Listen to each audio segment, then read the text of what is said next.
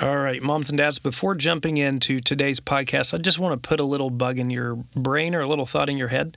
Uh, Christmas is coming up here fairly soon.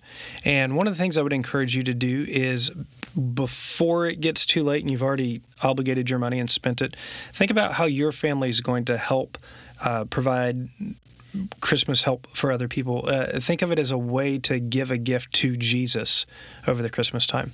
Uh, one of the ways that my family is going to do it, we're actually going to be in India over Christmas, and we get to help hand out these things called Hope Chest for a ministry called Hope Givers. Hope Givers sponsors a couple thousand different children in several different hope homes or orphanages in India, and every year for fifty dollars uh, a child, they provide Hope Chests that have school supplies um, clothes, a sweater, blanket, shoes, a toy, uh, a Bible, uh, a special Christmas meal, and then they put together a Christmas carnival for the children to be involved in. And this would be something really special for your family to do too. Uh, each Hope Chest, like I said, is fifty dollars. You can sponsor one per kid in your family, or maybe one for your family as a whole, if if uh, if you need to save up money to do that. Um, but it's just a really special thing, and I'm excited to report on that when I come back. If you would like to get involved in that, you can go to hopegivers.org, hopegivers.com.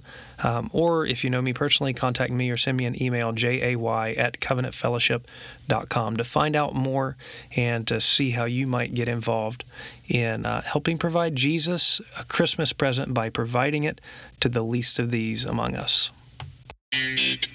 And this is Let's Parent on Purpose. My name's Jay Holland, and I want to thank you for joining us on today's podcast, which is for parents who want to thrive and not just survive the parenting years. Uh, let's go ahead and jump into it. I got a special topic today I want to talk about.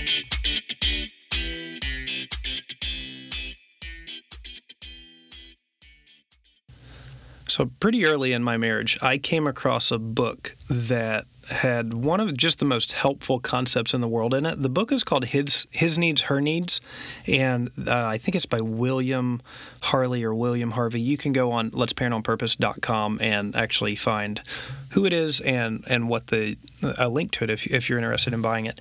It's a great marriage book. I think the subtitle is How to Provide an or How to create a, an affair proof marriage. But the concept uh, that was in the beginning of the book was one of those that has just been really helpful for me in, in, not just a marriage relationship, but in, in quite a few relationships. And that's the concept of the love bank. So, uh, how's your love bank doing? Is it is it full? Is it depleted? Do you have any idea what I'm talking about? Well, let me explain it to you. Um, the concept of the love bank. Um, basically, with each person that you interact with in life, uh, you are, with every interaction, you're making deposits or withdrawals in in kind of your own separate bank account with each each of those people. And and I, I don't know that love, you know, if you're thinking from a Bible term, obviously our, our goal is agape love, which would be unconditional, um, selfless love. And and yeah, that would be the ideal, but but even if you said the affection bank, um, the the enjoyment of one another bank, when you're around people, you're making deposits or withdrawals nearly every interaction with these people. And so as time goes on, those that you have more and more positive, uh, not positive withdrawals, positive deposits into that that love bank, you enjoy those people more. You look forward to being around those people more. Whereas those who require more out of you, those who um, just rub you the wrong way, or those who you're just going through negative experience together, sometimes these end up being love banks where either uh, there's a very short, very low account, or sometimes in a in a deficit and when this happens, like you just don't want to be around each other. Uh, so what I would like to do is I'd like to spend a couple different Let's Parent on Purpose episodes talking about this concept. Um, and first, let's use, I think, maybe the most natural example, which would be a husband wife relationship. Especially because this, I really do think the, the more I go on, um, the most central part of having stable parenting is having a stable marriage. You just, I mean, there there are single parents, and I have been a single parent. I, I lost a spouse and went through a time of being a single parent. I know that's the case for a lot of people for one reason or another. But ideally, I think we would all admit, at least in the ideal, there's a mom and dad in the home, but not just a mom and dad in the home, but a mom and dad that love each other and enjoy being together and feel like they're on a team. Um, so let's let's talk about them today, mom and dad, and or husband and wife, and then next time we'll talk about how this relates specifically to kids. Um, so let's start with a romantic relationship. You meet somebody, they're attractive, they're at least attractive to you. Um, you know, them being attractive alone is like a deposit into your love bank. Um, they smell good they have similar interests as you. That's, you know, deposit, deposit. At some point, maybe you find out that they like you or that there's a possibility that they like you, and oh, deposit, deposit, deposit. Um, eventually, at some point, maybe you connect. You start going on dates, and everybody puts on their best foot, best feet um, when they uh, are, are, on those first few dates. And so you're just depositing all over the place. And so, really quickly with those people, your love bank can grow and grow and grow. And let's say that this ends up being the relationship that you stick with, uh, the one that you end up marrying. As you go along in your dating, you're still adding significant deposits compared to the withdrawals of the conflicts that you have or the distance or the fights that you have. Um, maybe what you even notice is as you get time towards marriage, like after engagement, there tend to be a little more withdrawals than there there were in the past because you're having to start considering hard things, wedding planning, um, your your uh, combining of your bills and all of this. As as these things start to be considered, you find out that there's a little more negative interaction sometimes, and it can be difficult. Um, so you get married, and that's a super wonderful, hopeful. Hopefully, that's a super wonderful time. You get to do married people things, and that's really, really wonderful. Except that sometimes those married people things are stressful. Some of them are super recreational fun, and praise Jesus for them. And sometimes it's you realize, oh, after a disagreement, I don't get to go back to my own home now. Um, I'm with this person. There's no space they have habits that I don't necessarily like, that I find annoying, that I used to think were, were, cute. Their breath doesn't smell amazing in the morning, and I never realized that beforehand.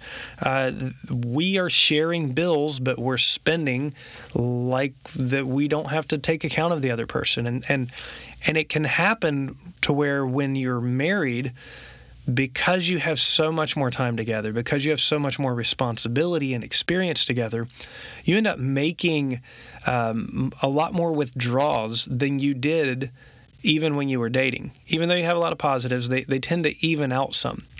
So let's say at this point your your love bank kind of remains at whatever level it is over a course of time. Um, then let's say you, you, get pregnant and a child's coming, and maybe there's a bunch of, of deposits in regards to um, the the joy of having a kid or uh, anticipating having a kid, but at the same time, um, maybe one of you gets morning sickness. You know, in my my wife's first pregnancy with with our son, uh, she just could not stand the smell of coffee, and I was kind of insensitive about just really needing my coffee.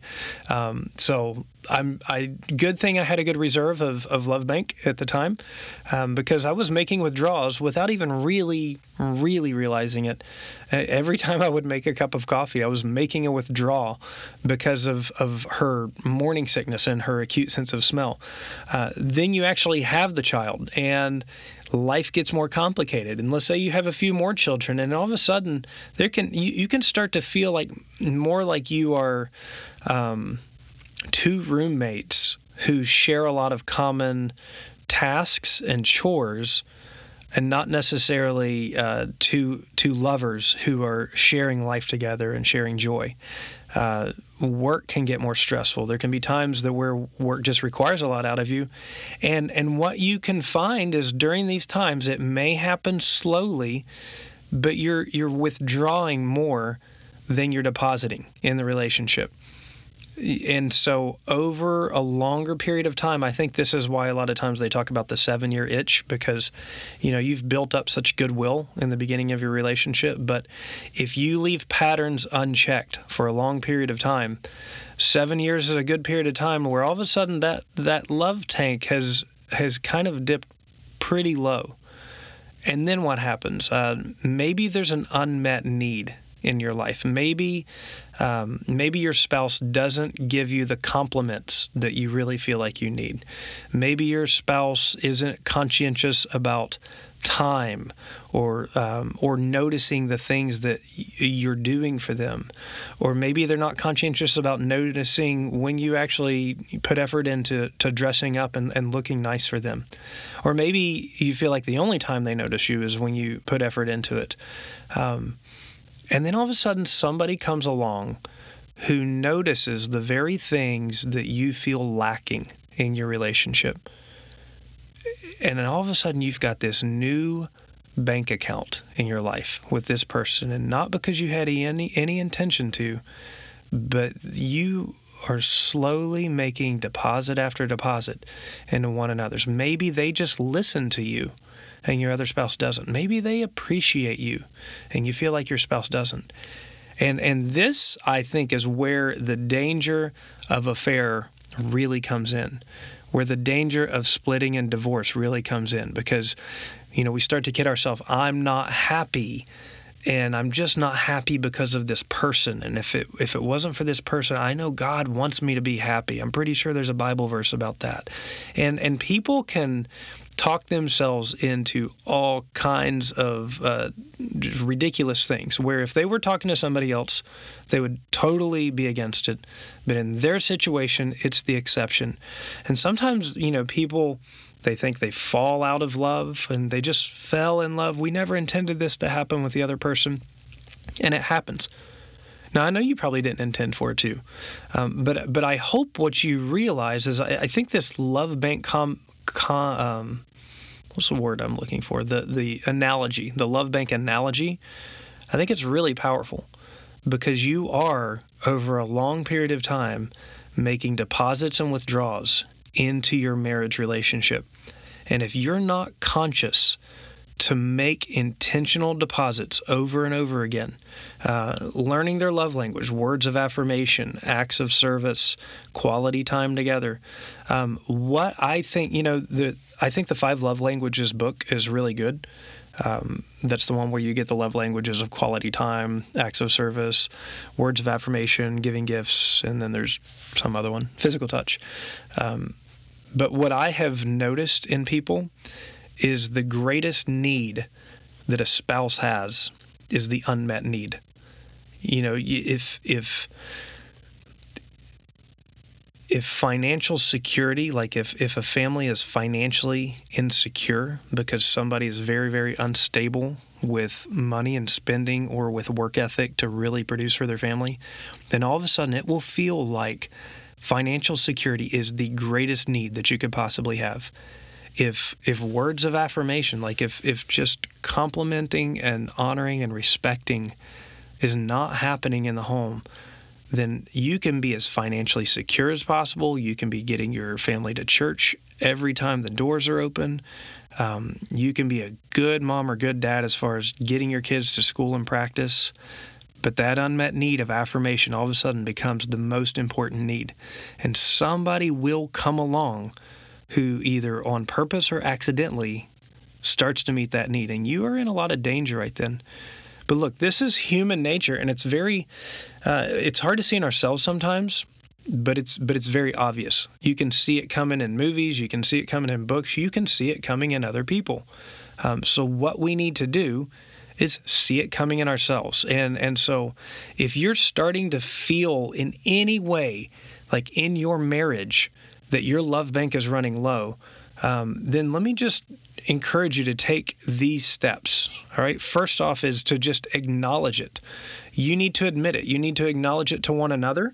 Um, and this doesn't have to be um, an, an accusing thing you can just say, "Hey, I've I've just noticed that because we're running in opposite directions and we have so much load on us, I feel like my my love bank is is running low." And that doesn't mean I don't love you and I'm not committed to you, but I feel like um, like I feel like we just need some investment in one another. That might be a good way to put it. So the first thing is just to acknowledge it and and acknowledge without blaming. Uh, you're not trying to pile on them or make them feel worse because a lot of times this happens because you're you're going in so many directions. You feel so much weight of responsibility. It's hard to put effort into this. But acknowledge it, acknowledge it without blame. Take the blame as much as you can for it. But just say, you know, I I just feel like we need to put some specific attention into investing uh, in one another. And so after acknowledging it, the second step is just to simply invest. Um, just like with finances, people generally don't get into debt in a day. And uh, in your marriage, you probably don't get into a love bank debt in one day unless you were just both doing so wonderfully, so awesome, and you just decide to have an affair one day out of the blue completely. But that that's not how it happens. Um, there's always a lead up to it. There's always been a um, deduction after deduction from your love bank. So you're you didn't get in this spot in a day, so don't expect that you're going to get out of it in a day. You know, you can plan a romantic weekend and you can be together, and that's that's wonderful. But um, there's a sense in which that's kind of like planning for the lottery to get you out of debt on a regular basis. Um, if if your spending is more than your income, then stop planning on the lottery week after week after week to get you out. And in the same way, if your investment in your spouse is not as great as the outtake that you have from one another, then don't think that just a weekend together is going to fix everything. Um, so, here are some really simple daily or semi daily exercises that you can do that will start to add deposits back into one another's love banks. Uh, first off, is just set aside 15 minutes a day with no phones, no technology, just to be with one another and share about your day. It might be um, after you put the kids to bed or after you lock your door and let the kids put themselves to bed if they're if they're old enough. Um, listen to each other, ask questions, encourage. It, you don't necessarily dump your entire day's problems on one another during that time, but you do share with one another. And and if you say that you can't find 15 minutes in your day to be with your spouse, then you listen, there's 24 hours in a day. 24 hours in a day. That means that you have 23 hours and 45 minutes to get everything else done. What is of such great priority that you cannot figure out 15 minutes together? Now, let's say that you're you're traveling and you've got this bad work schedule. Um, be creative. You know, a 15 minute solid phone call, 15 minutes of FaceTime on on your phones. Um, make it happen instead of making excuses for why it can't. Try a different way, but but make it happen. Uh, another real simple one is write small notes to each other hide, hide your notes in places where you know they'll find them. Um, it's not that hard, but it goes really, really far. You know, one, two sentence notes can go a long, long way. It can also, it's a great little way to for foreplay to start at the very beginning of your day. Um, just write little notes, put them where they uh, your spouse can see them, so that they're reminded that you love them and that you care about them and you're thinking about them. Um, next, schedule a date night or a date morning. Um, or or a date lunch. Everybody's everybody's schedule's different. Everybody's time's different. And I know especially if you've got young kids and don't have a lot of money for babysitting, it can be really challenging. But but be creative. Probably at one point in your dating relationship, you were kind of poor. And when you're poor, you don't lament that you're poor all the time. You, you get creative. You figure out ways around it. And So the same thing with scheduling a weekly date time. If you aim for a weekly date time, maybe you get one every other week, and even that is still a big win. That's great. Uh, and then lastly, this is super, super easy. And if it's not, figure out how to make it easy. Say, I love you over and over to them. Make that a regular part of your conversation, a regular part of your being together. Give hugs, give kisses. It's not hard, it goes so far. Um, just, just show your affection and and if you haven't been, then turn the switch. And if they ask, "Hey, what's going on? What do you want?" Just say, "I I realize that I have been withholding affection, and there's no reason for it, and I was wrong for it, and I apologize, and I want to change. I want to be different." And if they can't handle that, then schedule your date, take them out, figure it out. Um, so these are these are simple things. Just start with that. Um, setting aside 15 minutes a day, writing small notes, scheduling a date night, say I love you. Um, once you get those things down, once you figure that out, if there's other steps that need to be taken, you are so well on your way that I'm confident that you'll figure them out. Remember, all, all, of this obviously is within the context of praying about your marriage, um, reading your Bible, maintaining that relationship with Jesus. Um, the best marriage is a Christ centered marriage. It's, that's what makes everything grounded and stable. Um, so, recovering or you know doing this stuff might be hard work, but let me tell you, recovering from a divorce or an affair is exceptionally harder. So, let's get to work. That's all I've got for you today. Hopefully, it's enough to get you through the week. Uh, I'd love to hear your feedback too on what you do to invest in your relationship on a daily basis. Uh, this is Let's Parent on Purpose. It's a ministry of Covenant Fellowship Baptist Church in Stuart, Florida. If you're in the Treasure Coast area, we would love to invite you to come fellowship with us. Sunday mornings, 9:30 and 11 a.m. You can check us out at covenantfellowship.com. You can also go to letsparentonpurpose.com, check out our blogs, give me feedback, give me ideas for shows, and uh, look at pretty pictures. This is Jay Holland. Thanks so much for joining us today. I want to remind you this is a marathon and not a sprint. We'll talk to you soon.